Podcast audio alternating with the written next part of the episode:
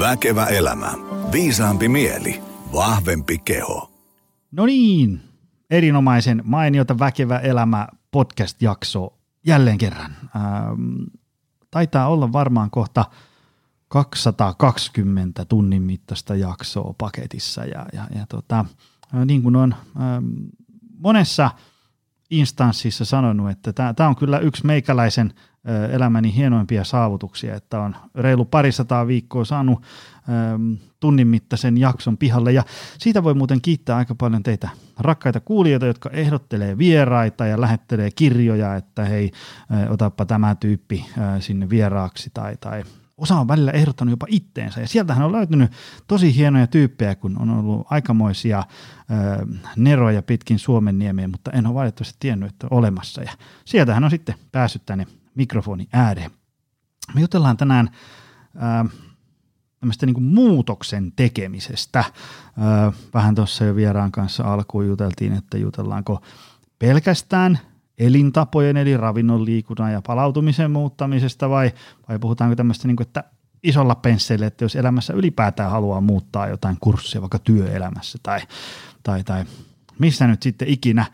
Ö, en tiedä, mitä tästä tulee. Vähän me ollaan ajateltu, että me juteltaisiin vaikka siinä, että, että onko, tapahtuuko muutos ikään kuin ajattelemalla korvien välissä vai, vai tota, niin kuin fyysisen, fyysisten tekojen, konkreettisen tekojen tuloksena ja, ja, ja puhutaan vähän, että, että mitä jos arki olisikin elämän parasta aikaa ja, ja sitten jos kokee, että kyllä tässä elämässä nyt täytyisi vähän jotain muuta tehdä, mutta ei ehkä tiedä, että mitä ihmettä, niin mistä löytyisi niin kuin oikea suunta. Ja, ja, ja, ja sitten koetaan vähän miettiä sitä kaikkein vaikeinta kysymystä, eli että, että miten saa semmoisen abstraktin tahtotilan, eli tämmöisen tarvitsisi kyllä tehdä jotain, niin sitten ihan muutettua semmoiseksi, että sitten ihan oikeasti alkaa arjessa jotain tapahtumaan. Ja, ja, ja katsotaan, meillä on tänään tosi fiksu vieras vieraana, niin katsotaanpa miten tästä tulee. Luulen, että tulee aika hyvä.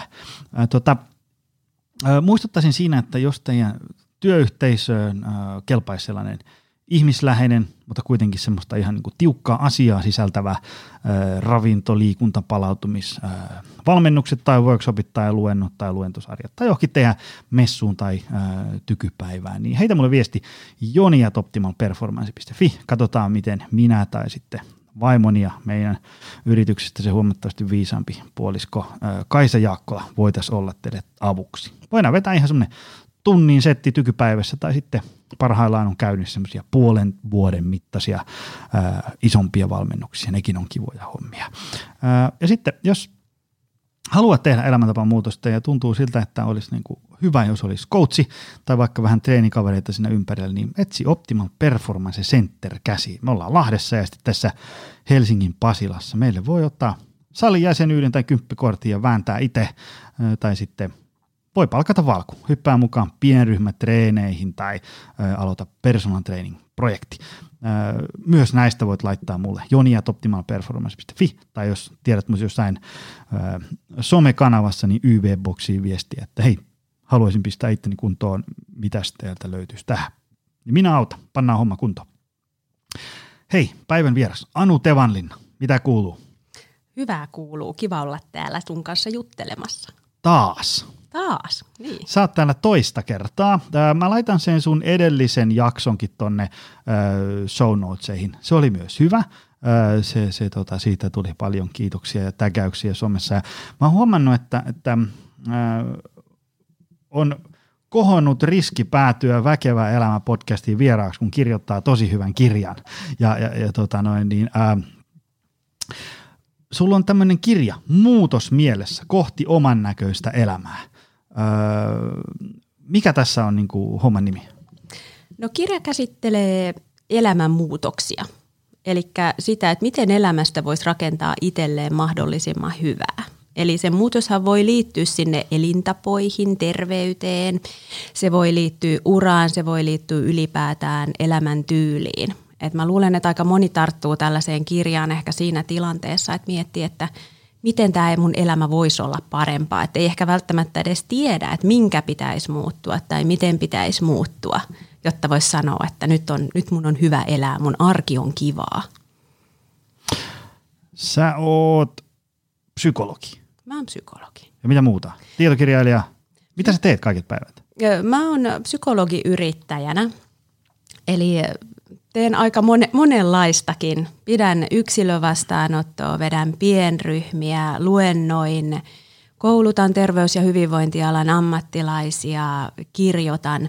Tällä hetkellä työ kiteytyy aika lailla terveyspsykologian teemoihin, eli sinne niin kuin terveyskäyttäytymisen muutoksiin. Eli mietitään vaikka liikuntarutiineja, ravitsemusta, palautumista ja siihen liittyviä niitä psyykkisiä tekijöitä. Että multa ei tule ne liikuntaa ravitsemusvinkit, vaan multa tulee se mielentaitojen osaaminen, joka aika monella sitten tuollaisessa elämänmuutoksessa voi olla se semmoinen puuttuva palikka, mihin ei ole vielä saanut tukea. Mikä voisi olla semmoinen, mikä on sulle ehkä semmoinen yleisin tilanne, että ihminen tulee, että hei mä tarvitsin apua tämmöiseen. Minkälaisten ongelmien kanssa? Niin? No paljon puhutaan siis no elintapamuutokset, palautuminen, painonhallinta. Että aika tyypillinen asetelma on se, että kun mä oon jo yrittänyt tätä elämäntapamuutosta niin mm. ja niin monta vuotta ja niin ja niin monta kertaa, mutta on niin vaikeeta, että mikä tässä on. Tai sitten voi olla, että ihminen on tunnistanut jo jonkun haasteen. Siellä voi olla tunne syömistä, keho, ruoka, liikuntasuhteessa, vähän mm liikaakin kupruja, ettei mm. itse pääse eteenpäin. Ja lähdetään sitten miettimään just sieltä mielen kautta, että miten ne mielenmuutokset voisi auttaa siinä ihan niissä konkreettisissa käytännön muutoksissa. Tota, mennään noihin detaileihin myöhemmin, mutta mua kiinnostaa tämmöinen, niin kuin, mä itse tämmöinen meta-asioiden ajattelija, että, että mitä, mitä on ne syyt siellä muutoksen onnistumisessa, epäonnistumisessa, käynnistymisessä ja ei-käynnistymisessä siellä, siellä taustalla. Ja, ja tota, se, mihin kaikkein eniten ehkä törmää, on semmoinen, että ihminen tietää, että jotain pitäisi tehdä, mutta ei saa aikaiseksi. Ei, ei, ei saa niinku sitä hommaa käyntiin. Ja sitä voi siis kestää niinku vuosia – ja, ja sitten tietysti niin kuin, mä olisin niin kuumeisesti pohtinut, että mikä siellä on taustalla. Että kun ihminen voisi niin kuin sanoa ääneen, jotain tarvitsisi tehdä, mutta sitten se ei tee mitään. Sitten on, se on tosi mielenkiintoista, että no mikä ihme siellä on taustalla? Niin mikä, mikä siinä on? Niin, no, mä luulen, että siinä on monesti just se, että ihminen itsekään ei tiedä, että mikä se mutta on. Mm-hmm. Ja, ja siellä voi olla hyvin monenlaisia. Mä jotenkin itse jaottelen, että ne voi olla sellaisia niin kuin – ulkoisia, konkreettisia asioita, jotka liittyy ihan vaikka ajankäyttöön, voimavaroihin, aikaan, rahaan, tällaisiin mm. asioihin. Mutta toisaalta sitten siellä voi olla niitä semmoisia sisäisiä esteitä. Eli, eli sitten tullaan sinne mun, mun kentälle. Mm-hmm. siellä voi olla jonkinlaisia tosi vaikka rajoittavia uskomuksia omasta itsestä, omasta pystyvyydestä. Siellä voi olla tai hankalia tunteita, joita se muutos herättäisi, jota on vaikea lähteä mm. kohtaamaan. Siellä voi olla hyvin vaikka itsekriittisiä ajatuksia, semmoinen joku, että no en mä pysty kuitenkaan, mä oon jo yrittänyt niin monta kertaa ja aina epäonnistunut, ei tästä tule mitään. Ja nämä on monesti ehkä sellaisia, mitkä on vaikea sitten itse noin vaan lähteä sanottamaan, että mikä siellä mun mielessä toimii jarruna. Mm, aivan, aivan. Öm, no sitten, okei, okay, sitten jos saadaan se homma käyntiin, niin sittenhän tulee vielä se toinenkin kysymys, että ää, miksi niin kuin pysyvän, niin kuin tavallaan, että, saadaan se muutos, saadaan jotain onnistumisia, tuloksia, edistytään haluttuun suuntaan tai, tai päästä johonkin tavoitteeseen. Mitenkä sen semmoisen niin pysyvien muutosten ja, ja tulosten saavuttaminen, se vasta vaikeaa onkin. Se on, ja sitä helposti, jos mietitään just sitä niin kuin elintapamuutosta, niin, niin sitähän moni lähtee jo suhtautua, että tämä on nyt tämmöinen prokkis, tämä on tämä, mm. tämä, tämmöinen niin kuin projekti. Ja ajatus sitten ei välttämättä vielä siinä vaiheessa edes käänny, että no mitä sitten, kun tämä kuuden kuukauden valmennus päättyy, mm. miten mä ylläpidän. Että sitä jotenkin monesti ehkä lähestytään jo vähän sellaisena niin kuin rajallisena mm. projektina, eikä niinkään, että – elintavat meillä on niin kauan kuin henki pihisee. Mm. Miten mä voisin niitä niin kuin tuoda, että se lähestymistapa on silloin vähän erilainen, jos oikeasti tähdätään sellaiseen pysyvään ja sitten ehkä meille aika paljon annetaan niitä sellaisia rajallisia ratkaisuja, että niihin on, se on inhimillistä, että niihin mm. tartutaan. Mm. Mikä sitten, mulle tuli vielä nyt tässä, kun noita kerroit, niin vielä kolmas tämmöinen kysymys, että ää, mä kysyn tätä myös itselleni sekä kuulijoille, koska niin kuin, mehän pystytään usein tekemään kaiken näköistä pari viikkoa. Ja sitten se vaan jää. Montako kirjaa mulla on yöpöydällä ja hyllyissä, mistä on luettu 27 sivua. Ja sitten kun mulla on verkkosertifikaatteja, mistä on 30 moduulista tehty kaksi.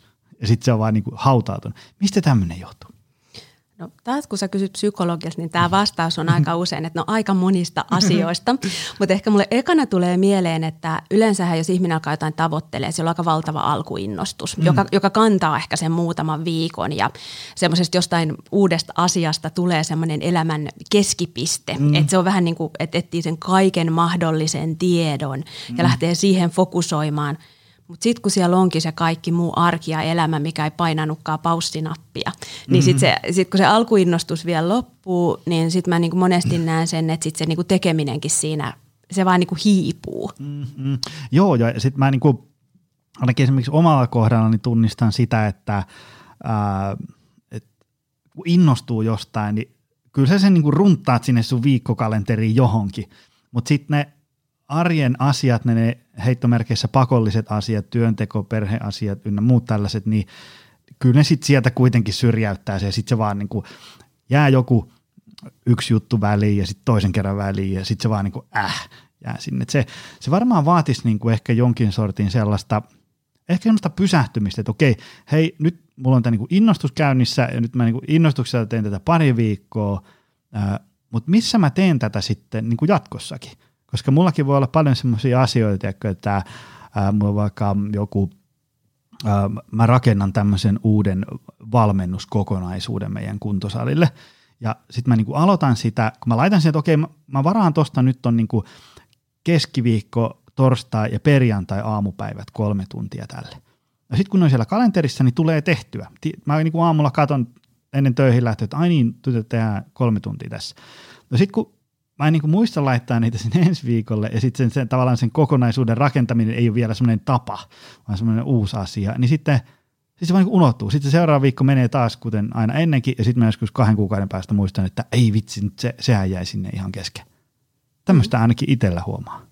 Tuo on varmaan aika yleistä. Se ajankäytön hallinta on kuitenkin sitä tekemisten hallintaa, ja sitten kun sitä innostuu jostain, niin sillähän pystyy raivata aikaa, mm. mutta toisit, niin kuin, että sitten se arki tulee vastaan. Että aika usein, jos miettii tällaista elämänmuutosta, niin se iso este on se muu elämä, et, joka tulee siihen väliin jotenkin.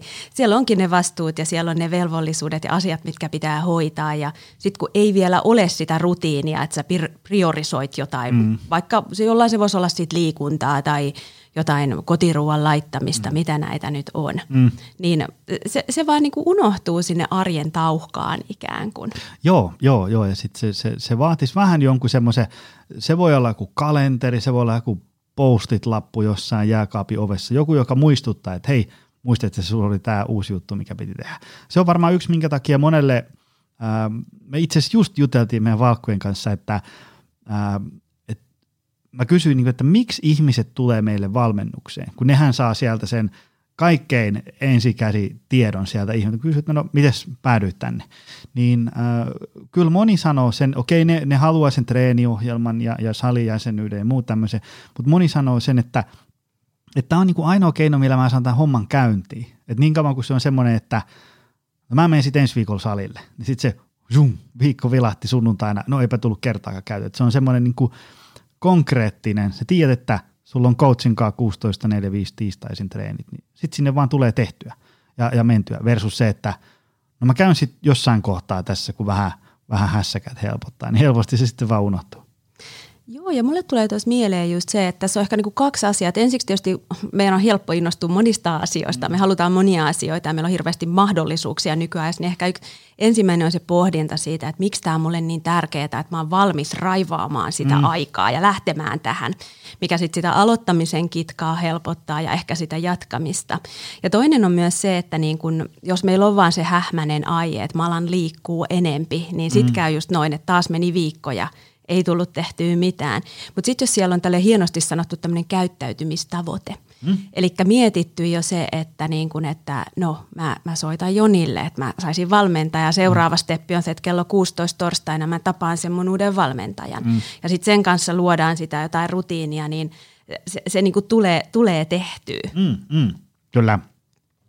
No hei, ähm, mitä sä oot mieltä, kun, kun tehdään muutosta – Ähm, on se sitten, ruvetaan nyt maalaa jo heti alkuun isolla pensselillä. On se tämmöinen elintapa, joku alan syömään aamupalan, teen vartin joogaa joka päivä, mikä ikinä. Tai sitten joku, haluan etsiä uuden uravaihtoehdon itselleen, tai mitä nyt se ikinä. Niin, niin tapahtuuko se mielessä vai, vai tämmöisenä niin kuin fyysisinä tekoina vai, vai sekä että? Massiivinen kysymys, mutta anna tulla. No, no taas kysyt psykologilta, niin mä, mä, mä en voi unohtaa sitä mieltä. Että totta kai se täytyy sanoa, että, että kyllähän se konkreettinen tekeminen on se, millä se käytännön muutos rakennetaan. Mm. Ei joku elintapamuutos onnistu, ellei vaikka ala liikkumaan toisella tavalla, syödä toisella tavalla, mm. teke, teke, luomaan jotain palautumisrutiineja. Totta kai se on olennainen osa muutosta.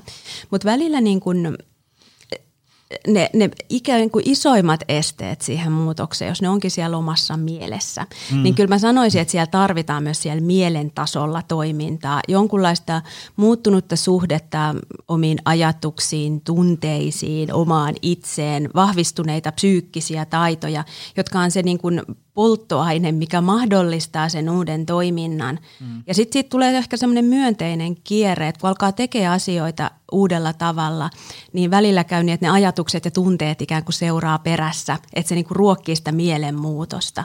Et siinä on vähän niin kuin tämmöinen kaksi kaistaa, semmoinen mm. toiminnan, käytännön ja mielenkaista, jotka ruokkii toisiaan parhaassa tapauksessa.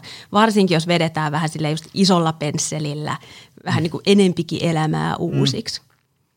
Semmoisen mä oon huomannut, äh, vaikka esimerkiksi meidän pienryhmätreeneissä, niin kun mä oon kysynyt, että, äh, että mitä ihmiset pohtii, kun ne ottaa meihin yhteyttä, niin ihan, no siellä oli ehkä niin kuin kaksi asiaa, niin kuin, jotka katto niin kuin 90 prosenttia kysymyksistä. Ja, ja ensimmäinen oli se, että, että mä haluaisin tulla sinne, mutta mitä jos mä oon kaikkein huonoin?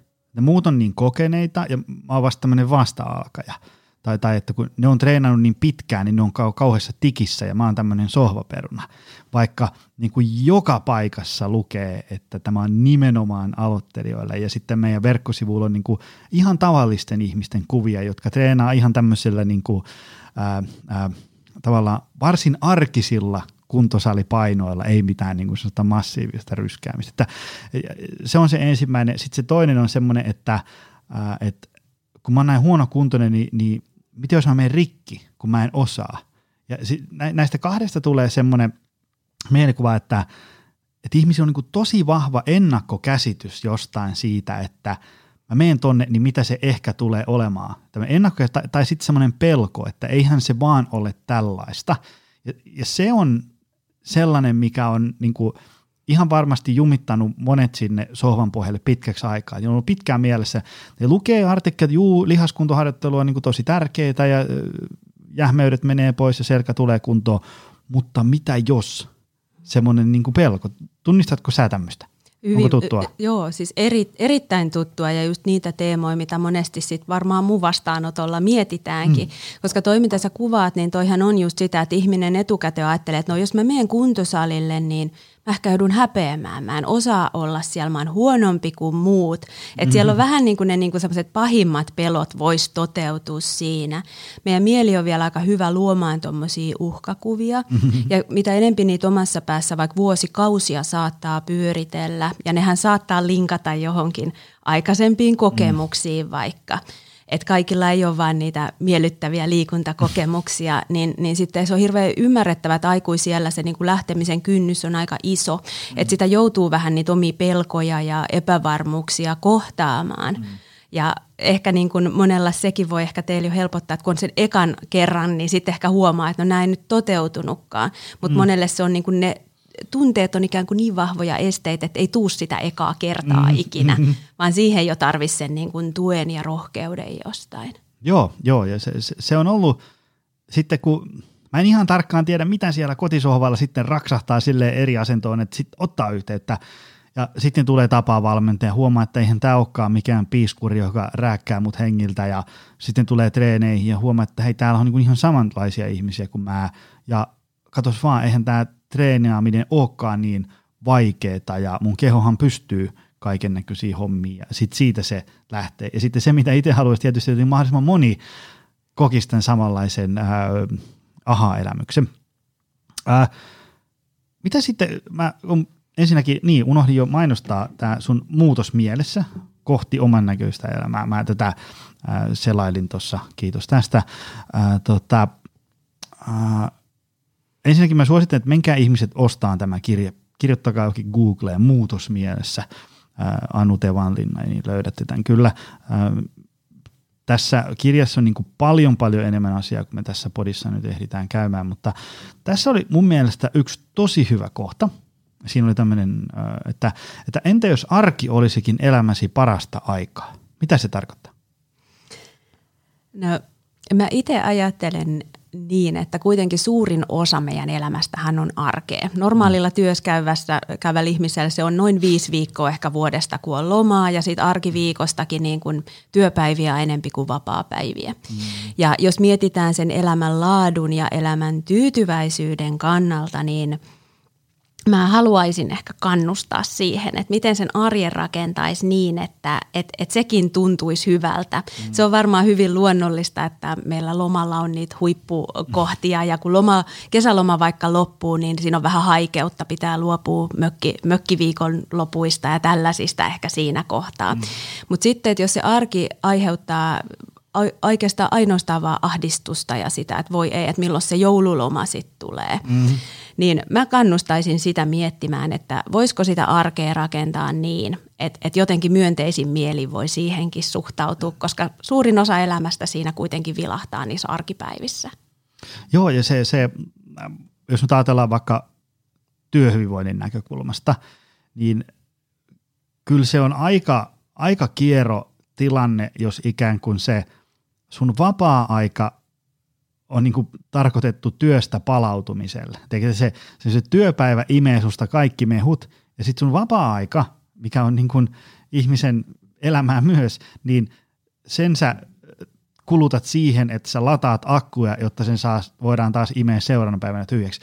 Kyllä se ihmisen elämä pitäisi olla sellaista, että ollaan työpäivän jälkeen on vielä ikään kuin kaasutankkia aika hyvin jäljellä, että sä voit sitten vapaa-ajalla – tehdä kaiken näköistä kivaa. Ja tähän niin kuin monelle tulee vähän semmoisena yllättävänä ajatuksena, koska on vaikka niin kuin vuosia ollut sitä, että se työ imee kaikki mehut ja sitten voi olla, että vaikka vapaa arjessa on sitten niin paljon asioita hoidettavana, että ei välttämättä ole kauheasti aikaa tehdä semmoisia niin itselle kivoja juttuja. Ja sitten siitä tulee semmoista, niin kuin, että se arki ei todellakaan ole elämän parasta aikaa, vaan sitten se parasta aikaa on vaan ne muutamat lyhyet lomanpätket siellä täällä, joiden aikana tankatut varastot tyhjenee sitten kahdessa päivässä, kun tulee sinne arkeen. Et kyllä se, se tavallaan työelämä ja, ja arki olisi hyvä jotenkin rakentaa sellaiseksi, että, että se olisi niin kuin mielekästä, koska se on kuitenkin sitten 95 prosenttia vuodesta on sitä arkea.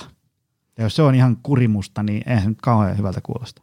Se on ja mun mielestä on niin hyvä ymmärtää myös tässä, että niin kun, kun puhutaan hyvästä elämästä, niin eihän me puhuta siitä täydellisestä elämästä, joka olisi pelkkää mm. iloa ja onnea mm. ja ei ikinä olisi enää harmissaan eikä, eikä ikinä suruissaan tai pettynyt. Kyllähän ne kuuluu tähän hyvään mm. elämään, mutta mä ajattelen, että jos se arki on jotenkin hyvää, niin se myös luo sen puskurin, että sitten kun tulee niitä isompia tyrskyjä ja karikoita mm. siellä elämässä, niin löytyy se resilienssi, että kestää ikään kuin sitä. Joo, joo, ja se, se tota, ähm, sitä mäkin aina, kun multa vaikka usein soitetaan johonkin luennoimaan ja niin kuin 90 käsittelee sitä, että miten ihmiset voivat jaksaa paremmin, niin ähm, mä vähän aina niin kuin painotan sitä, että, että jos tavallaan arjen jaksaminen on sellaisten niin kuin – vinkkien ja tipsien varassa. Tiedätkö, sä teet jotain niin kuin taikatemppuja jossain, niin sitten sä just ja just pysyt niin kuin järjissäs. Ja, ja sille, että, että sä jaksat sun viikon, jos kaikki menee niin kuin on suunniteltu. Ja nehän ei mene sille. Siihen tulee aina kaiken maailman hässäkkä. Joku naapuri kuuntelee musiikkia yöllä tai auto ei lähde käymään ja tulee kiire ja joku selkä vähän nitkahtaa tai muuta. Aina sinne tulee jotain härdelliä. Niin, niin tavallaan, että se ei olisi silleen, että, että sun niin se, se jaksamisen korttitalo on niinku ihan niinku silleen romahduspisteessä koko ajan.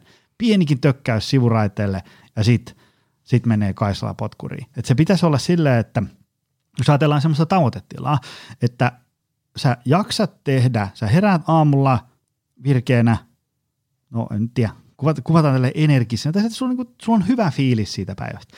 Sitten sä menet töihin, paiskit siellä hommia, tuut sieltä kotiin, hei, mitäs kaikkea tässä illalla voisi tehdä? No mä heitän muksut tonne koristreeneihin ja sitten mä teen itse siinä ulkokuntosalilla vähän jumppaa ja sitten me tullaan kotiin ja laitetaan ruokaa ja vietetään perheen kanssa aikaa. Sitten mä oon illalla silleen, että hoho, mikä päivä, pitääpä mennä nukkumaan. Se on, se on ikään kuin, niin kuin normaali. Ja sitten me mennään nukkumaan ja sit seuraavana päivänä sama uudestaan. Se olisi ehkä semmoinen tavoitetila mun mielestä. Ähm, ei semmoinen, että sä oot semmoisessa jatkuvassa survival-mooditaistelussa ikään kuin koko ajan. Aika moni on. 嗯。Aika moni on ja siis sehän on hirveän inhimillistä, kun mietitään mikä määrä niitä niin kuin ulkosta painetta yksilöön mm. monesti on. Että siellä on ne vaikka niin kuin perheen ja puolisoiden toiveet ja tarpeet ja odotukset. Sitten on se, mitä työnantajakin odottaa mm. ja ehkä jotenkin yhteiskunnan tasoltakin kokee jotain painetta toimii tietyllä tavalla. Niin helpostihan siellä niin kuin käy niin, että ne omat toiveet jääkin sinne ihan taka-alalle. Ja mm. sieltä arjesta tulee just se, että kunhan mä nyt vaan niin kuin selviän ja sitten lähtee vähän semmoinen, että no sitku – sitten kun ne lapset on isompia, sitten kun tämä projekti loppuu, sitten kun, sit kun, ja sitä voi jatkuu tosi pitkään ja, ja ideaalitapauksessahan kuitenkin se tilanne olisi toi just mitä sä kuvaat, että se työpäivä siellä niin kuin on, on hyvin energiaa, se on riittävän huokonen niin, että sitä energiaa jää sinne mm. vapaalle. Siellä on niin kuin riittävästi aikaa paitsi velvollisuudelle, niin myös sille, että niin kuin se arki tuntuu hyvältä ja mielekäältä se vapaa-aika. Mm, joo, joo. Ja sehän siinä onkin yksi, mikä siitä tekee tosi niin kuin ymmärrettävää ja inhimillistä siitä, että päätyy sinne semmoiseen kohtuuttomaan mankeliin, on se, että kun eihän ne tuu sille niin kuin yhdellä kertaa kaikki, vaan ne tulee silleen, että ja, ja eikä, ne, eikä ne kaikki ole välttämättä niin ikäviä asioita. Ne on semmoinen joku, tiedätkö, poika aloittaa pelaan koripalloa, no, no sitten sieltä tulee pitää maksaa, okei nyt tulee vähän niin kuin, että pitää olla rahaa tämä ja no sitten pitää viedä poikaa sinne treeneihin ja hakea sitä sieltä treeneistä ja no sitten on se koripallojoukkueen WhatsApp-ryhmä, missä tulee viestejä. No, no nyt on koripallojoukkueen viikonloppuna pelit, mihin vanhemman täytyy mennä ö, hoitaan pöytäkirjoja ja ja tämä on vain niin yksi tämmöinen koripallosivuhaara. Sitten kun sulla on jalkapallosivuhaara ja telinevoimistelusivuhaara ja keikkatyö ja perhe, tavallaan niitä alkaa sitten tulee aika paljon. Ja kun niitä tulee silleen niin kuin tipottain kerrallaan, niin sitä ei välttämättä huomaakaan paljon, kun niitä sitten oikeasti on sinne lopulta kertynyt. Tämä on varmaan ehkä vähän semmoinen niin aikamoinen syherö, mikä ei itsellä ole oikein ää, mitään semmoista ykselitteistä ratkaisua, että mitä sille pitäisi tehdä.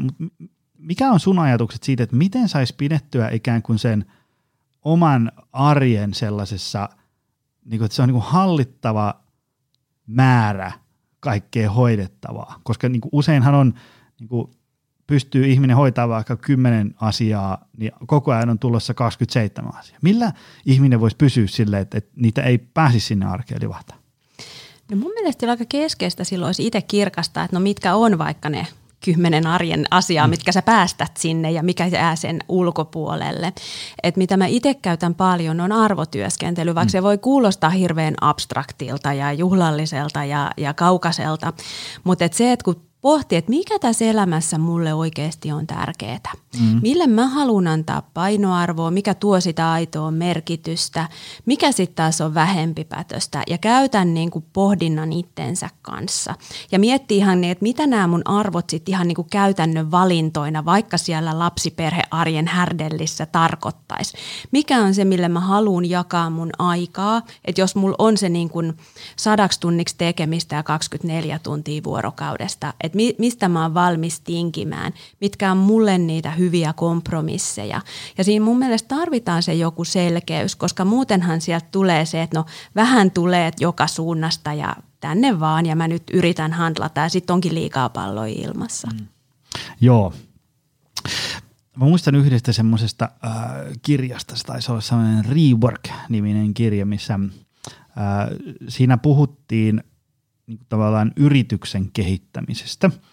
Ja siellä painotettiin sitä tavalla, että, että yrityksen olisi tärkeää, niin kuin sen yrityksen ja, ja johdon ja henkilöstö ja kaikkien olisi tärkeää ikään kuin kirkastaa se, että mit, mit, mitä on ne asiat, mitä me tehdään, minkä asioiden puolesta me tehdään asioita. Ö, jos se ei ole selkeä, kun sehän sitten tietysti tarkoittaa, että asiat, jotka on sen ulkopuolella, niitä ei tehdä.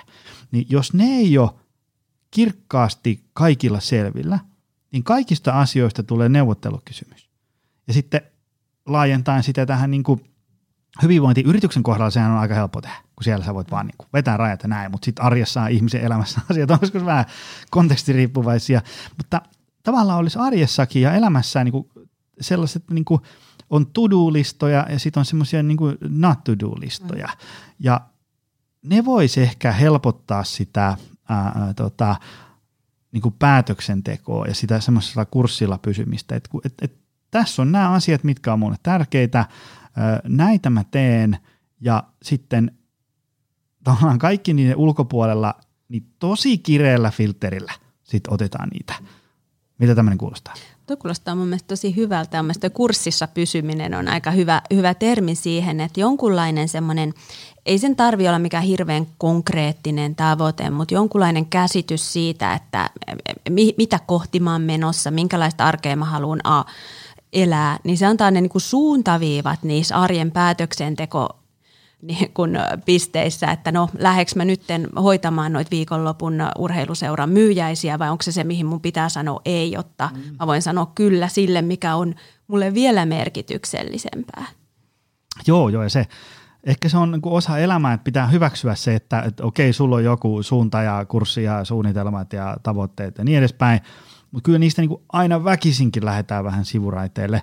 Öö, mutta olikohan se, se, kun mulla oli toi psykologi Ville Ojanen joskus muinoin vieraan, niin se mun mielestä käytti semmoista ilmaisua, kun että et, et ihminen pystyisi niinku käyttäytyyn adaptiivisesti, eli ikään kuin huomaamaan, että, niin kuin että, nyt tämä mun arki lähti taas vähän sivuraiteelle, että se sivuraide ei jatku niin kuin seitsemän kuukautta, vaan sä huomaat vaikka kolmen päivän jälkeen, että hei, nyt mulla on taas tätä – someräpläämistä täällä iltaisin, mistä mä niin kuin sovin, että ei näin, että mä saisin nukuttua. Ja sä osaat sitten kurvata takaisin sinne kurssille. Ja mä muistan siitä jaksosta sen, että, että siinä tällaiselle kyvylle toimia adaptiivisesti hirveätä myrkkyä on kiire ja stressi. Se, että sä, sua niin kaasutankit ihan tyhjänä koko ajan. Mitä tämmöinen kuulostaa? No joo, ja just se, että niinku siellä pitää olla joku semmoinen käsitys niistä, että no mikä on se suunta, mihin mä haluan mennä. Et muutenhan se on helposti, kun ne tulee ne kaikki toiveet, vastuut, velvollisuudet, odotukset mm. ulkopuolelta, niin ihminen on siinä reaktiivisessa tilassa. Mm-hmm. Ja on hirveän vaikea sanoa, että no mille mä sanon kyllä ja mille mä ei, koska se niin kuin fokus ja voimavarat menee selviytymiseen niiden mm. kaikkien asioiden kanssa. Että jonkunlainen tila ja aika tällaiselle pohdinnalle pitää saada silloin rauhoitettua ja se ei tietysti auta siellä ruuhkavuosien keskellä. Välttämättä joku sanoi, että varaa sitä aikaa ja tilaa, mutta toisaalta se on se, mikä tuo sitä ehkä niin kuin mielenrauhaa siellä tulevaisuudessa. Mm, kyllä. No hei, äh, mistä ihminen voi löytää heittomerkeissä oikean suunnan muutokselle? Jos on vaikka niin kuin pahtanut meneen aika pitkään äh, ja sitten siitä no heittomerkeissä ikävästä elämästä tai semmoisesta elämästä ja arjesta, mitä ei halua, on tullut tämmöinen niin kuin tuttu ja turvallinen, normaali, niin ihminen hän sopeutuu vaikka minkä näköiseen arkeen. Ja sitten monella voi olla sellainen kokemus, että, että, että tätä mä en halua, mutta siitä ei välttämättä osaa sanoa, että no mitä mä haluaa. Mitä, mitä oikein kannattaisi tehdä? Mistä löytää niin kuin oikea suunta muutokselle? No joo, toi kuulostaa niin tutulta toi, että ihminen tottuu ja turtuu myös semmoiseen epätyydyttävään tilanteeseen. Ja sitten se onkin vaan semmoinen epämääräinen tyytymättömyys. Että mm. mä, en, mä en nyt oikein tiedä edes, mitä mä haluaisin, mutta en ainakaan tätä. Että se on helppo luoda se kaikki lista niin kuin siitä, mitä mä en enää halua. Mm. Jolloin ihan konkreettisesti yksi niin kuin harjoitus, mitä voi tehdä, että no jos tämä on se lista, mitä mä en halua, mitä mä haluan sen sijaan? Ja se on tietysti iso kysymys, mutta mut sen takia mä niinku suosittelisin ehkä lähteä silleen vähän niinku sieltä isommalta ja abstraktilta tasolta, eli oikeasti sieltä omasta arvopohdinnasta. Mm. Että mitkä on ne vaikka mun viisi elämän arvoa, minkä mukaan mä haluan elää, mitä ne tarkoittaa mulle käytännössä. Että se ei auta, että ne on vaan sellaisia suuria periaatteita, vaan miettii ihan vaan, että mitä ne tarkoittaa näiden mun arjan ajankäytön valintojen suhteen vaikka. Mm. Mitä sulla, jos ajatellaan, että sä oot paljon auttanut ihmisiä, niin ö, minkälaisia arvoja ihmiset sitten on kirjannut paperille, kun ne on niin kuin, löytänyt oikein suunnan? Ha, haen siis vähän mm. niin kuin, vielä enemmän mm. konkreettia tähän. Niin, että mit, mitä ne arvot oikeastaan on. Niin. Mä lähden ylipäätään, että jokainenhan saa itse määritellä, mitkä ne omat arvot mm. on. Et se on se vastaus kysymykseen, että mikä on sulle elämässä tärkeää. Mm aika monihan niin kuin spontaanisti saattaa sanoa, että no siellä on se perhe, siellä on työ, siellä on hyvinvointi. Mm. Ja joskus on ehkä hyvä sitten, niin kuin, että näähän on aika abstrakteja, että mulle on perhe tärkeä. Mutta sitten ehkä lähdetään rapsuttelemaan että no mitä se hyvä perheelämä on sulle? Mm. On, jollekin se sitten voi konkretisoitua siihen vaikka, että no työpäivän jälkeen mulla olisi energiaa pelata jalkapalloa lapsen kanssa. Viikonloppuna mä jaksan lähteä uimahalliin lapsen kanssa. Tai jossain tulevaisuudessa sitten, jos mulla on vaikka lapsenlapsia, niin mulla on vieläkin energiaa puuhata niiden kanssa. Mm. Tai sitten jotkut lähtee miettimään kyllä sellaisia niin kuin yleisempiä ehkä periaatteita, jotka voi olla jotain niin kuin tasapainoa, asiantuntijuutta, mm-hmm. iloa, tällaisia. Ja sitten lähdetään valuttaa sitä, että no mitä se tarkoittaa tämä tasapaino. Ja sitten se voi jollekin olla sitä, että, no, että olisi sitä niin kuin hetki hengähtää siellä ja olisi sitä aktiivista tekemistä ja niin kuin lähdetään tätä pohtimaan. Mutta se, että niin kuin, mun mielestä on aika kiva ajatus, että niin kuin arvot on ihan se oma valinta ja ne mm. voi sanottaa ihan niin kuin jokainen itse haluaa. Mitä, äh, kun meillä oli siellä ihan alussa puhuttiin siitä, että, että miten saataisiin se muutos käyntiin, niin miten siellä sun kanssa tapaamisissa – saadaan se muutos käyntiin. Siis sillä tavalla, että, että siitä tarttis kyllä varmaan tehdä jotain seuraa tai se muuttuu siihen, että sit oikeasti joku ajan hetki jotain uutta alkaa tapahtua. Mitä, mitä siellä niin sun kanssa tehdään, että se tekeminen käynnistyy? Mä sanoisin, että kaikki lähtee sellaista itseymmärryksen lisäämisestä. Että se ehkä niin kuin yksi haastekin monesti muutoksessa on, että vähän rynnitään ratkaisuihin ja aletaan touhottaa ja tekemään. Vähän niin kuin siinä käyneet vähen väen vangalla yritetään nyt vaan käynnistää mm. uutta mm-hmm. toimintaa. Se on just tämmöistä hampaat irvessä. Mutta et, et, et, jos niin kuin mun kanssa lähdetään työskentelemään, niin sitten se on, että oikeasti pysähdytään sen ääreen, että et mikä nyt on haastavaa ja mikä, siihen, mikä tekee haastavaa. Että jos se on vaikka se, että no mä haluaisin alkaa liikkua enempi mutku, Mm-hmm. Mä en itsekään tiedä, mikä se mutku tässä on. Mm-hmm. Niin lähdetään oikeasti miettimään, että mikä täällä niin kuin oikeasti, mikä ylläpitää sitä nykytilannetta, mikä, mikä vaikeuttaa sitä liikkumaan lähtemistä. Mietitään se, että onko siellä, mitä siellä mielestä tapahtuu, onko siellä jotain niitä estäviä ajatuksia tai, tai tunteita just tätä, että jos mä menen sinne pienryhmään, mä oon varmaan huono ja sit mm. mua hävettää, mä ehkä kuolen sinne treeneihin ja sit mua hävettää vielä enempi onko siellä joku tällainen, onko siellä ihan niin kuin aika usein nykyaikana siellä kyllä mietitään ihan sitä konkreettisiakin asioita. Mm. Eli ihan sitä, että jos sä haluat liikkua enempi, niin sul pitää olla riittävästi energiaa siihen, nukut sä riittävästi, mm. saat sä palauduttua muuten, onko siellä kalenterissa sen verran väljyyttä, että sun on realistisesti aikaa lähteä ja irtautua kotoa vaikka illalla sinne kuntosalille. Että tässä niin kuin luodaan aika semmoinen vähän niin kuin kaiken katsa, kattava katsaus siihen, että mikä tässä oikeastaan on haastavaa. Mm. Ja sitten lähdetään sieltä vähän niin kuin pala palalta miettiä, että mistä me tätä muutosta lähdetään työstämään. Mm. Onko se sieltä mielestä, onko se sieltä jostain ihan konkreettisista muutoksista. Että kyllähän vaikka se olisi tämmöinen terveyskäyttäytymisen elintapamuutos, me ollaan oikeasti sen koko elämän äärellä. Mm. Et, et siinä vähän niin kuin, että ihminen itsekin lähtee pohtimaan sitä omaa tilannetta. Ja parhaat ratkaisuthan sieltä yleensä ei löydy, että asiantuntija kertoo, että tästä tämä ratkee, mm. vaan se on oikeasti sen oman pohdinnan ja omien oivallusten ja sen itseymmärryksen, itsetuntemuksen lisääntymisen kautta. Ähm, itsetuntemus on ilmeisesti oman näköisen muutoksen perusta. Tämmöisen ähm, muistiinpanon kirjoitin tuolta, kun selailin sun kirjaa – mitä se tarkoittaa? Mitä, mitä on itsetuntemus ja miksi se on oman näköisen muutoksen perusta ja, ja miten sitä voi kehittää? Oh, ison kysymyksen. Ei, mulla on tämmöisiä helppoja. Nämä on tällaisia helppoja pieniä Nyt kysymyksiä. Nyt tarvitsin kolmen minuutin tiivistyksen, ei vaan. Joo, ei, mutta siis itsetuntemus tarkoittaa sitä realistista käsitystä itsestä, omista vahvuuksista, niin kuin sitä, että oikeasti tuntee itsensä. Ja sieltähän lähtee myös se ymmärrys siitä, että no mikä mulle on tärkeää, mikä on mulle tavoittelemisen arvosta, mitä, mikä on sellainen muutos, mihin mä oon sit itseni kanssa ensisijaisesti valmis sitoutumaan. Ja tähän ei ole sitä quick fixia. Eikä, ja se on hirveän hyvä myös ymmärtää, että itsetuntemus ei ole myöskään sellainen asia, joka tulisi valmiiksi. Että nyt on hyvä itsetuntemus ja val, valmista tuli, vaan se on myös sellainen, joka niin kuin kasvaa ja kehittyy ihmisen myötä ja sitä voidaan koko ajan lisätä. Mutta tämähän tarkoittaa sitä niin kuin oikeasti vähän kliseinenkin pysähdy itsesi ääreen, mutta oikeastaan se on se keskeisin juttu. Ihan käytännössä jollainkin se itsetuntemuksen lisääminen voi olla, että sä juttelet jonkun kanssa, se voi olla joku ystävä, läheinen, ammattilainen – se voi joku jollekin hyvä tapa olla kirjoittaa. Sitä mä käytän paljon itse harjoituksina. Löytyy myös tuolta kirjasta ideoita siihen – Öm, se voi, jollekin se voi olla jotain luovaa tekemistä, askartelee unelmakartan, maalaa, mm. jollain tavalla purkaa sitä. Mutta se on vähän semmoinen niin kuin itseensä tutustumista ja niiden omien toiveiden myllyttämistä. Kuulostaa siltä, että ei, välttämättä irtoa ihan siinä niin kuin kolmessa minuutissa Prisman jonossa, kun ottelee omaa vuoroa, vaan sille pitää ilmeisesti niin kuin rajata aikaa.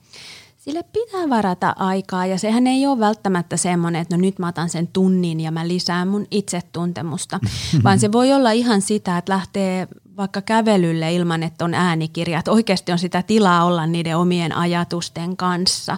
Mutta että aika kivasti niin kun eräs elämänmuutosta niin kun toteuttanut, niin sanoi, että hänelle se niin kun merkittävi juttu oli vaan se sohvalla makoilu. Että hän oikeasti niin kun vietti aikaa itsensä kanssa ja kävi sitä niin kun pään sisällä. Välillä ehkä turhauttavaakin niin kun mm-hmm. juttua, että mitä mä tältä elämältä haluan. Mutta sieltä ne ratkaisut alkaa löytää. Tota, jos me otetaan vielä, onko meillä vielä jotain jatkettavaa siihen, koska, äh, siihen että miten sen, sen abstraktin semmoinen tarttisi tehdä jotain, pitäisi kyllä tehdä jotain, tälle täytyisi kyllä tehdä jotain, tämmöistä mä en ainakaan halua. Siitä tämmöisestä niin kuin, mitä ei halua, tai semmoinen, että jotain pitäisi tehdä, saadaan muutettua sinne ikään kuin, niin kuin tekemiseksi. Mä, mä kysyn vielä sillä, että kun tuolla langan päässä paljon niin kuin personal trainer alaviiva tämä ja tämä ja fyssäri tuo ja tuo, jotka tuskailee sitä, että niin kuin ihmiset haluaa jotain vinkkejä tai, tai treeniohjelmia, ruokavalioita, palautumisohjeita, mobilisaatiojuttuja, kuntoutushommia. Sitten kun ne antaa, sitten ne ei tee niitä. niin sitten se, että no, kun vain tekemällä se lop, niin kuin lopulta sitten syntyy jotain konkreettista, niin mitä olisi vielä semmoisia – ää, tosi semmoisia matalan kynnyksen keinoja, mitä voi tehdä, mitä sä oot ehkä huomannut vaikka sun ää, omassa, mä heitän tähän vaikka pohjustuksena sellaisia, että itse on vaikka työhyvinvointivalmennuksesta olla niin kuin sovittu sitä, että, että mietitään semmoinen, se, sen pitää olla niin kuin itselle semmoinen mielekäs, että se, se, se kiinnostaa, että se, se on vähän niin kuin sä, kun ihminen kun jostain kiinnostunut, niin se hyvin todennäköisesti löytää siihen sitten aikaa, vaivaa, rahaa ja, ja, ja muuta tämmöistä. Ja sitten joku niin pieni asia, okei, se pitää olla sen verran suuri, että se, se ei tunnu, tunnu niin ihan vähäpätöiseltä, mutta sen verran suuri kuitenkin, että se, se, se kiinnostaa, mutta kuitenkin niin pieni, että, että jos sä, jos sä niin viisi kertaa kokeilet, niin kyllä neljä kertaa pitää onnistua. Niin, ja sitten sit nämä on kaikki semmoisia tyyliä, niin kuin, että joku kävelee töihin ja sitten se tulee vaikka bussilla takas, kun se olisi liian kova sit kävellä myös takas. Tai se voi olla joku, että et unohda kaikki muut, mitä mä oon tällä työhyvinvointiluennolla puhunut, mutta tee aamupala joka aamu. Et niin siitä pidät kynsin ja hampain kiinni. Niin tämmöisillä ää, ikään kuin, että on sovittu joku semmoinen niin tosi selkeä, konkreettinen niin, että ää, ää, tota, siinä on niin kuin tosi vähän mietittävää ja pohdittavaa. Että sulla on niin kuin pakkasessa ja jääkaapissa ne smoothien raaka-aineet, sulla on se blenderi ja sit sä teet seitsemältä aamulla. Siinä ei ole niinku sitä, että mitä mä teen ja koska mä teen ja mitä tänne laitetaan ja niin edespäin. Tuleeko sulla mieleen joku semmoinen, niinku, mikä on niinku ihmiset, millä on saatu niinku actionia aikaiseksi? Joo, tästä tuli moniakin ajatuksia, mutta lähdetään nyt tästä konkretiasta liikkeelle. Mm. Eli, eli mitä mä käytän itse paljon tämmöinen käyttäytymiskokeilu. Mm. Eli kun ihmisen monesti tuntuu vähän, että ihmisillä on se, että siihen muutokseen on vaikea sitoutuakin, että no jaksanko mä nyt tätä sit mm. varmasti ja sopiiko tämä mun arkeen. Niin se, että mietitään vaikka, että no voitaisiko me ottaa viikon tai kahden viikon nyt semmoinen jakso, jolloin sä testaat tätä ajateltua uutta toimintaa. Jos se on vaikka se ajatus, että ihminen mä haluan aamu, aamulla nyt alkaa sen smoothien vaikka, mm. vaikka juomaan, niin olisiko semmoinen, että vaikka kaksi viikkoa, niin, niin kokeile, että joka aamu saaksa tehtyä sen, miten usein se onnistuu. Vähän niin kuin pidetään sitä tietoisuutta tietoisuutta. Lähdetään testaamaan, että toimiiko tämä mun arjessa. Sehän voi olla, että tokana aamuna ihminen huomaa, että no ei se blenderi oli siellä likasena ja ei mulla ollut marjoja ja se ei mahu mun tiskikoneeseen, että mm. huono idea. Ja sitten voidaan miettiä sille, että okei, no mikä olisi toimivampaa. Mm. Onko se se, että sä syöt sitten sen omenan, mitä, mihin sä tarvii blenderiä. Tai sitten se voi olla, että kaksi viikkoa hän kokeilee, että no se oli kyllä vei tosi paljon aikaa. Tai mm. sitten se voi olla sellainen, että tämä oli tosi hyvä juttu ja tosi helppo, tätä mä voin jatkaa. Mutta se voi niin kuin helpottaa ehkä henkisesti sitä lähtemistä, kun ajattelee, että mä niin kuin testaan, tämä on semmoinen kokeilu. Ja, ja sitten muokataan sitä toimintaa sen mukaan, että se toimisi siellä mun arjessa. Niin tämä voi olla semmoinen niin kuin mun mielestä hyvä työkalu. Mutta ja sitten siinä tulee mieleen tämmöinen toimenpideaikeen muotoilu, mitä on paljon tutkittukin, niin ihan se, että tämmöinen hyvin konkreettinen suunnittelu ihan tutkisuusti nostaa sitä todennäköisyyttä, että ihminen oikeasti tekee. Mm. Et kun se on vähän tälleen niin kuin kun lapselle neuvotaan, että kun, kun sä oot syönyt aamupalan, sä laitat lenkkarit jalkaan ja me lähdetään sitten pihalle. Niin vähän tekee itselleen näitä, että kun aamulla mä menen keittiöön, mä otan sen jonkun äh, hedelmäpussin, joka on valmiina jääkaapissa mm-hmm. laitan blenderiin ja sitten mä juon sen. Et se on niinku hyvin konkreettisesti, että siellä ei ole just mitä sä kuvasit tota epäröintiä. Mm-hmm. Mutta sitten mä kyllä nostaisin tällaisessa, että jos on ammattilaisena siinä, että sulla on se asiakas, joka on siellä keskustelussa aina tosi innokas ja joo joo, mä alan tekee ja sitten viikon päästä nähdään, no ei, en mä, en mä pystynyt. Mm. Niin mitä sitten? Niin, niin yksi asia, mikä tässä nyt niin kuin kannattaa huomioida, että tässä voi olla semmoisesta ambivalenssista kyse. Mm. Mikä se on? Se tarkoittaa ihmisen motivaatioristiriitaa. Se on vaan vähän hienompi termi tällaiselle. Mutta se on eli, elämäntapamuutoksissa hyvin usein näkyy se, että ihminen haluaa sitä elämäntapamuutosta ja uusia vaikka terveysrutiineita, mutta se harvoin on ainoa asia, mitä hän haluaa. Mm. Eli, eli ehkä kuulostaa jollekin tutultakin, että ihminen voi kertoa, että kyllä joo, mun kannattaisi alkaa syömään säännöllisesti ja mun kansi alkaa syömään niitä, niitä kasviksia enempi, että sillä on terveysvaikutuksia. Kyllä tämä on mulle tosi tavoittelemisen arvoista. Mä haluan tätä tosi paljon ja mä näen, että se on tosi järkevää. Sitten hän vetää henkeä, no se salaatin tekeminen on kyllä tosi vaivalloista. Ja meidän lapset ei tykkää, sitten lentää porkkanat ympäri keittiö. Et siellä on, ja tämä kuvaa sitä, niin kuin, että siellä on ensin semmoista niin kuin muutospuhetta, ja on muutoksen vastasta puhetta. Mm. Ja se tarkoittaa, että ihminen ei ole vielä ihan valinnut sitä hänen motivaation suuntaan. Mm. Et se on niin kuin semmoinen, se on yleensä ihmisellä aika tuskainen kokemus, että hän haluaa muutosta, yksi puoli hänestä ja toinen puoli taas ei. Ja ammattilaisellahan tulee helposti semmoinen, että nyt mua neuvotuttaa. Mä annan sen vinkin, ostat ne valmiit viniporkkanat ja mm. sitten noin pikkutomaatit ja huop, salaatti on valmis. Mutta kun se ei alun perinkään se asiakkaan ongelma välttämättä, vaan se on, että hän ei nyt ihan tiedä, mitä hän haluaa. Hän haluaa elintapamuutoksen, mutta hän ei ole valmis tai hän ei haluaisi luopua niistä nykyisistä elintavoista. Ja Tämä ei auta, että aletaan työntää asiakasta muutokseen. Mm. Se yleensä vaan vaikeuttaa sitä yhteistyötä vaan silloin oikeasti jo se, että saadaan sanotettua tämä, että hei, nyt, nyt kuulostaa siltä, että tämä muutos sä itsekin näet, että olisi tosi järkevää, sä haluat tosi paljon. Sitten kuulostaa, että sä vähän mietit, että ei siellä arjessa ehkä toimikaan. Että et se nykyinen tapa toimii jotenkin paremmin. Ymmärsikö mä oikein?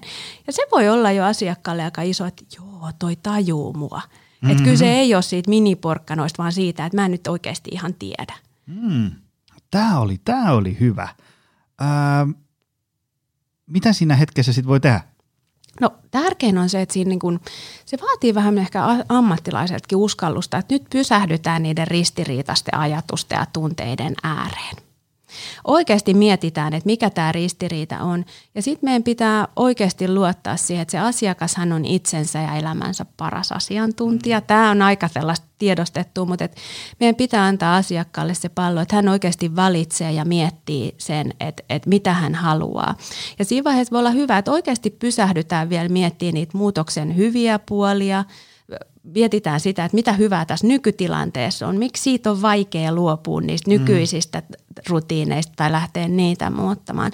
Että tällaista niin sisäistä ristiriitaa ei ratkaista sillä, että työnnetään eteenpäin, mm-hmm. mikä varmasti ammattilaisen, jos on aikapaine vielä, niin kuin, että on vaan muutama tapaaminen, niin tulee se into, että lähdetään nyt tekemään, että me saadaan tuloksia aikaan vaan siinä oikeasti tarvitaan se, että nyt pysähdytään tämän ääreen, että mitä siellä sun niin kuin mielessä tapahtuu ja, ja mitä sä oikeasti haluat, mihin sä oot valmis sitoutumaan. Ja siihen ei ole sitä myöskään pikaratkaisua. Ja, ja jo se, että niin kun pystytään sanottamaan asiakkaalle vaikka se, että tämä on tiedäksä, tyypillinen osa muutosta. Tämä, tämä näkyy tosi usein ja mä ymmärrän, että toihan voi olla tosi harmillista jotenkin tuskastakin, että tuntuu, että välillä on paljon intoa ja sitten vedetään takaisin, että se on yksi askel eteen, kaksi askel mm. taakse ja kolme sivulle siellä, että tuntuu vähän, että tästä ei tule mitään. Mutta se, että tämä pystytään sanottamaan, niin se on ehkä se keskeisin. Mm. Ja sitten voi tulla psykologin vastaanotolle, jos ei ratkea. Hei, tämmöinen kysymys. Ähm, voiko joskus olla sellainen tilanne, että nyt ei ole oikea hetki muutokselle, ainakaan niin kuin isolle? Koska usein me puhutaan, että näin teet muutoksen ja jää, jää, mutta sitten aina herää kysymys, että, että onko aina hyvä hetki muutokselle? Voiko joskus olla, että hei, nyt kuulostaa siltä, että nyt ei kannata ottaa tämmöistä muutosprojektia? No siis se pitää tiedostaa. Muutos vie aina voimavaroja. Mm. Et, et ei todellakaan, että jos siellä elämässä sattuu ja tapahtuu, on jotain muita isoja muutoksia, kriisejä, jotain, mikä vaatii huomiota ja henkisiä voimavaroja, niin varmaan millekään isommalle muutokselle ei ole hyvä hetki. Mm mutta toki tässä on se varoituksen sana, että et aika monilla se elämä on, että aina sattuu ja tapahtuu. Mm. Että sitten jos aina on se, että mä odotan sen hyvän ajan, mm. että no nyt ei ole hyvä aika, kun on kesäloma tulossa ja sitten onkin jo joulu tulossa ja pääsiäinen ja lapsen synttärit, että en mä nyt halua sitä elintapamuutosta, mm. niin siinä voi käydä myös niin, että sitä aina lykätään. Mm. Että sitten voi myös miettiä, että no voisiko tämä muutos ollakin semmoinen niin kuin mikromuutos, mitä mä alan tekemään niillä pienillä voimavaroilla, mitä mä oon. Että onko se muutos muutos se, että mä lisään sinne aamiaiselle sen omenan vaikka. Mm. Ja se on nyt se muutos, mihin mun voimavarat riittää. Vaikka siellä olisi se, että mä haluaisin koko mun ruokavalion uusiksi, niin aloitetaan sitten mahdollisimman pienestä. Tota, joustavuus, tämmöinen, mikä voisi olla armollisuus, jämäkkyys, kuitenkin tämmöinen, niin kuin, että et ei niin kuin – ei nosteta heti käsiä pystyyn, kun vähänkin alkaa hengästyttää, mutta ei myöskään runnota menee niin, että terveys menee. Mä ehdottomasti liputan joustavuuden puolesta. Ainoa, mihinkä mä yleensä toivon vähän tarkennuksia, on se, että mitä se joustavuus niin kuin sitten oikeasti tarkoittaa. Että joku sanoo, että mä yritin tätä, mutta sitten ei tullut mitään. No yritä olla joustava, ole armollinen. Mitä se tarkoittaa niin kuin käytä. Mitä se, miten semmoinen ihminen, joka pystyy tekemään tämmöisen muutoksen ja, ja sit siitä tavallaan tulee semmoinen tapa, että se pystyy pitämään itsensä hyvässä kunnossa ja arki rullaa näin, ja se on siellä arjessaan tämmöinen joustava. Ja mitä se, voi, mitä se niin kuin konkreettisesti voi esimerkiksi tarkoittaa? Onko sulla kertoa jotain esimerkkejä esimerkiksi? Kun kaikki, kaikki peukuttaa, että jes, jes, pitää olla joustava, mutta sitten mitä se tarkoittaa käytännössä? Sehän on se mielenkiintoinen kysymys. No jos mennään sinne ihan, ihan konkreettiselle tasolle, niin Käytetäänpä nyt esimerkkiä. Että meillä on ihminen vaikka, joka ajatellut, että hän alkaa liikkua enempi ja hän keskiviikkoisin käy töiden jälkeen salilla. Se on se hänen juttu, mitä hän tekee. Sitten tulee se keskiviikko, jolloin puoliso on työmatkalla ja lapsi flunssassa ja lastenvahti perä, äh, peruu ja hän ei pääse sinne salille. Niin joustavuus tässä, niin kuin, tai sanotaan, että jäykkyys olisi se, että siellä on se niin kuin nolla ja sata on ne vaihtoehdot. Mm. Mä menen salille tai mä epäonnistun. Joustavuus olisi taas sitä, että huomataan tässä tilanteessa, että okei, nyt mä olin ajatellut mennä salille ja mä en pääse ja mua varmaan harmittaakin tässä. Mm.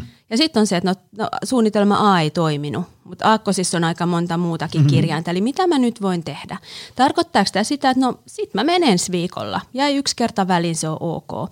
vai onko vaikka näissä raameissa sitten ehkä jotain, mitä mä voin tehdä. Teekö mä sen pienen taukojumpan kotona mm. tai teekö mä jotain niin kuin tälle. Mutta tämä mun mielestä, että linkkaa sellaiseen mielen joustavuuteen. Psykologisesta joustavuudesta puhutaan ainakin mun somekuplassa mm-hmm. ilahduttavankin paljon. Mutta se, miten se linkkaa tähän käytännön toiminnan joustavuuteen mm. on se, että tällaisessa tilanteessa, kun se ihminen ei nyt päässyt kuntosalille, hän ajatteli, niin siellähän se ensimmäinen ajatus voi olla vähän semmoinen, että kuten niin kuin mä ajattelin tästä mitään tullut, mä lopetan. Mm. Ja jos tätä ajatusta seuraa, niin se muutoshan loppuu siihen. Ja se, se olisi kuvaisi sitä psykologista jäykkyyttä. Mm. Joustavuus olisi taas sitä, että huomataan, että okei, että mulla on tämmöinen ajatus, mutta sitten mulla on tämä mulle tärkeä tavoite, joka liittyy vaikka omaan terveyteen ja sitä, että mä voin elää hyvää vanhuutta. Mulla on tämä mulle arvopohjainen tärkeä tavoite. Miten mä nyt eh, tästä ajatuksesta huolimatta edistän sitä mun terveystavoitetta? Mm joka silloin yleensä ei ole se, että nyt mä lopetan sen salilla käymisen, kun mä en tänään päässyt, vaan se tarkoittaa sitä, että siellä toiminnan tasolla löydetään se joku valinta, millä se muutos jatkuu, joka on ihan hyvä vaikka se, että no ensi viikolla uudestaan, sielläkin on keskiviikko. Joo, se,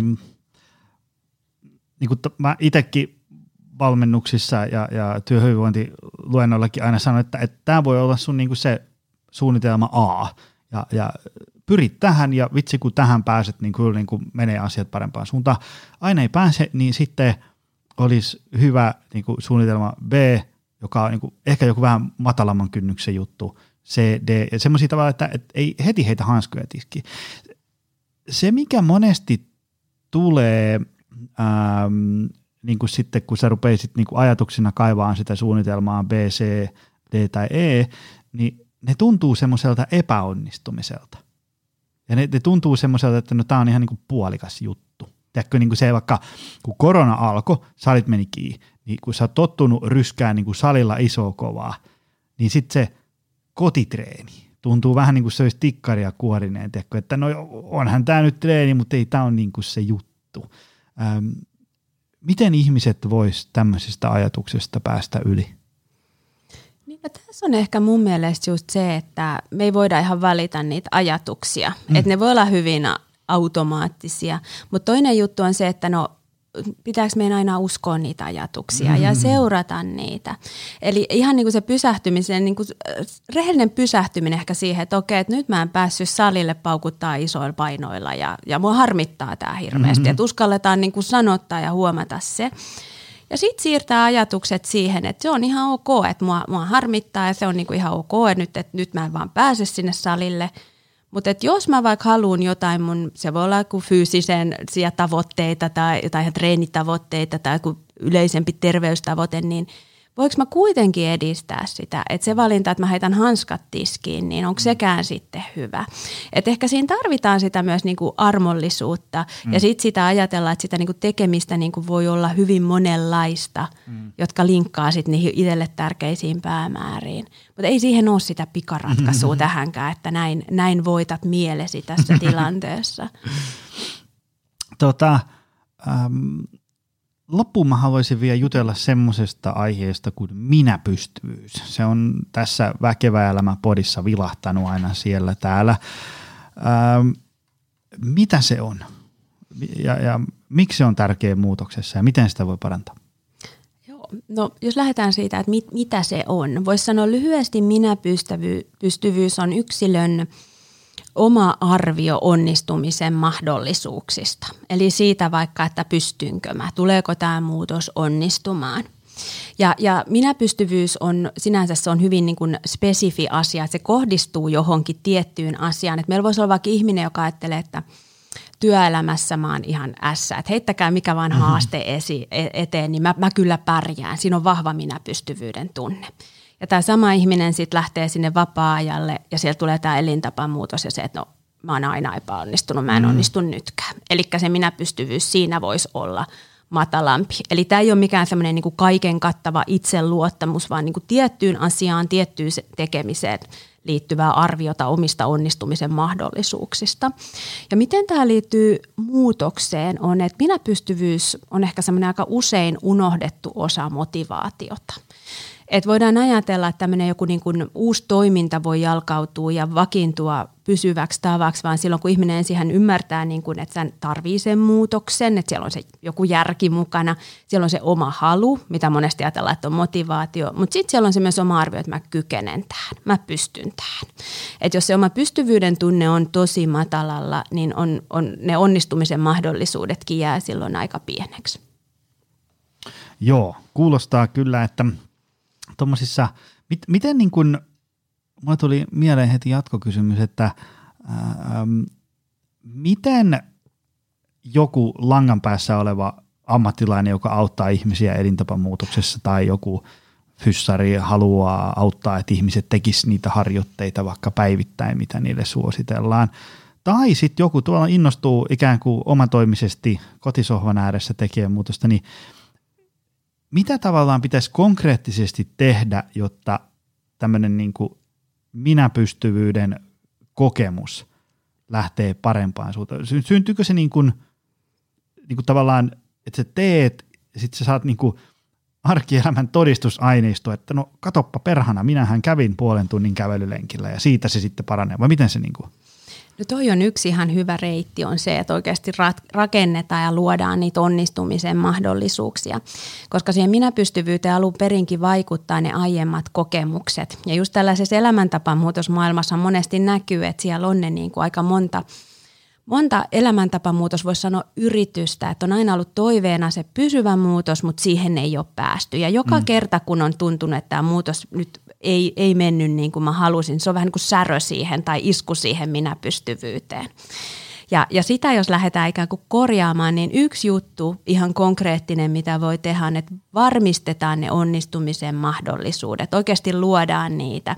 Eli ei lähetäkään miettiä, että mitkä olisi niitä mahdollisimman vaikuttavia ja mm. nopeimpia reittejä, vaan oikeasti, että mikä on asiakkaalle niillä voimavaroilla, mitkä hän on, hänellä on, niin – mitkä on toteuttamiskelpoisia, mitkä on sellaisia, että hän itsekin uskoo, että no tuohon mä varmaan, varmaan niin kuin pystyn. Ja t- tähän linkkaa myös se, että sit pitää vielä oppia huomaamaan ne omat onnistumiset. Että ihmiset on vähän rakennettu niin, että se meidän huomion valokeinahan monesti niissä asioissa, mitkä ei mennyt ihan toimitu, mm. toivotusti. Että et jos on linjalla ammattilaisia, niin ehkä monesti tapaakin tällaisia asiakkaita, jotka kysyvät, että no miten on mennyt. Sieltä tulee litania asiat, jotka ei mennyt ihan niin kuin olisi halunnut. Et mä, mä en silloin syönyt salaattia, mutta mut jäi se yksi treeni väliin. Ja sieltä tulee hirveästi, mitä ei ole tehnyt. Ja sitten sieltä vähän niin kuin asiakkaan mielessä niin kuin unohtuu se kaikki, mitä hän on tehnyt hyvinvointinsa eteen. Niin toisaalta sitä pystyvyyden kokemusta lisää myös jo se, että autetaan huomaamaan, että hei, mitä sä jo teet, mikä täällä jo menee hyvin. Että tämmöinen niin kuin – hyvän päälle rakentaminen, niin ei, ei sen tarvitse olla vain positiivista suitsutusta, mutta se on monelle aika niin kuin iso harjoittelukohde, että oikeasti oppii tunnistaa niitä omia pieniäkin onnistumisia ja oppii antamaan itselleen niistä tunnustusta. Ja tietyllä tavalla tähän liittyy jo sinne tavoitteen asettamiseen. Että asetetaan sellaisia tavoitteita, joihin ihminen oikeasti itse voi vaikuttaa. Et jos me mietitään nyt ehkä tämä vaikka painonhallintamaailmaa, niin – me tiedetään, että ihmisen painoon vaikuttaa valtava määrä asioita, muitakin kuin ne, miten ihminen syö ja liikkuu mm. arjessa. Ja jos se suuri tavoite on se niin kuin vaikka painon pudotustavoite, niin ihminen ei, se on vielä aika abstraktia, ihminen ei ihan niin kuin välttämättä pysty siihen vaikuttaa, että vaikka hän tekisi kuinka fiksui valintoja, niin se ei välttämättä siellä vaalla vaikka näy. Mm. Niin se, että jo, että määritellään se tavoite sitten oikeasti, että ehkä unohdetaan se paino ja keskityttäisikin elintapoihin. Mm. Siihen, mi- niihin valintoihin, mitä siellä arjessa ihminen tekee. Koska sitten hän saa sen kokemuksen, että hei, mä pystyin joka aamu juomaan, laittaa sen smoothien itselleni. Mm. Mä pystyin tekemään sen viiden minuutin taukojumpan joku päivä. Ja se fokus muutoksessa onkin siellä. Niin se on yleensä kyllä semmoinen, mikä sitä minäpystyvyyttäkin puustaa paremmin kuin se, että katsotaan jotain aika kapeata ja armotonta mittaria. Mutta ei mennä siihen sen tarkemmin tänään. Hei, tämä oli hyvä setti. Tämä oli, tämä oli erinomainen setti. Äh, menkää ihmiset ostaa muutos mielestä kohti oman näköistä elämää. Ähm, mä just tässä pläräillyt tätä, niin täällä on kyllä, täällä on kyllä niin tuhat asiaa, mitä tässä ei tänään tullut äh, ja, ja, ja ehdottoma. Ja sitten se, mikä tässä on kiva tässä kirjassa, tämä on mukava lukea. Tämä ei ole semmoista, tiedätkö, rutikuivaa ammattilaiskamaa, tiedätkö, pelkkää pylväsdiagrammia, vaan tämä sopii ihan niin kuin tavallisille ihmisillekin. Tota, mistä ihmiset löytää sut? Onko sulla jotain somekanavia, kotisivuja, muuta sellaista? On. Tota, nettisivut on anutevallinna.com. Sieltä löytyy oikeastaan ka- kaikki olennainen tieto. Somesta mä aktiivisin Instagramissa, eli sieltä psykologi-anu tunnisteen takaa tai nimen takaa löytää mut ja fyysisesti vastaanotot Heltistä ja painoklinikalta ja nettisivuilta sinne voi ohjautua. Mahtavaa. Mä laitan nämä tonne show notesihin. Sieltä voi käydä ihmiset klikkailemassa ja ottakaa seurantaa. Kiitos tästä. Tämä oli mainio. Kiitos. Ja kiitos sulle, arvoisa kuulija. Jaksoit tänne päätyyn saakka. Se on taas ensi viikolla lisää. Se on moro. Tutustu lisää aiheeseen optimalperformance.fi ja opcenteri.fi.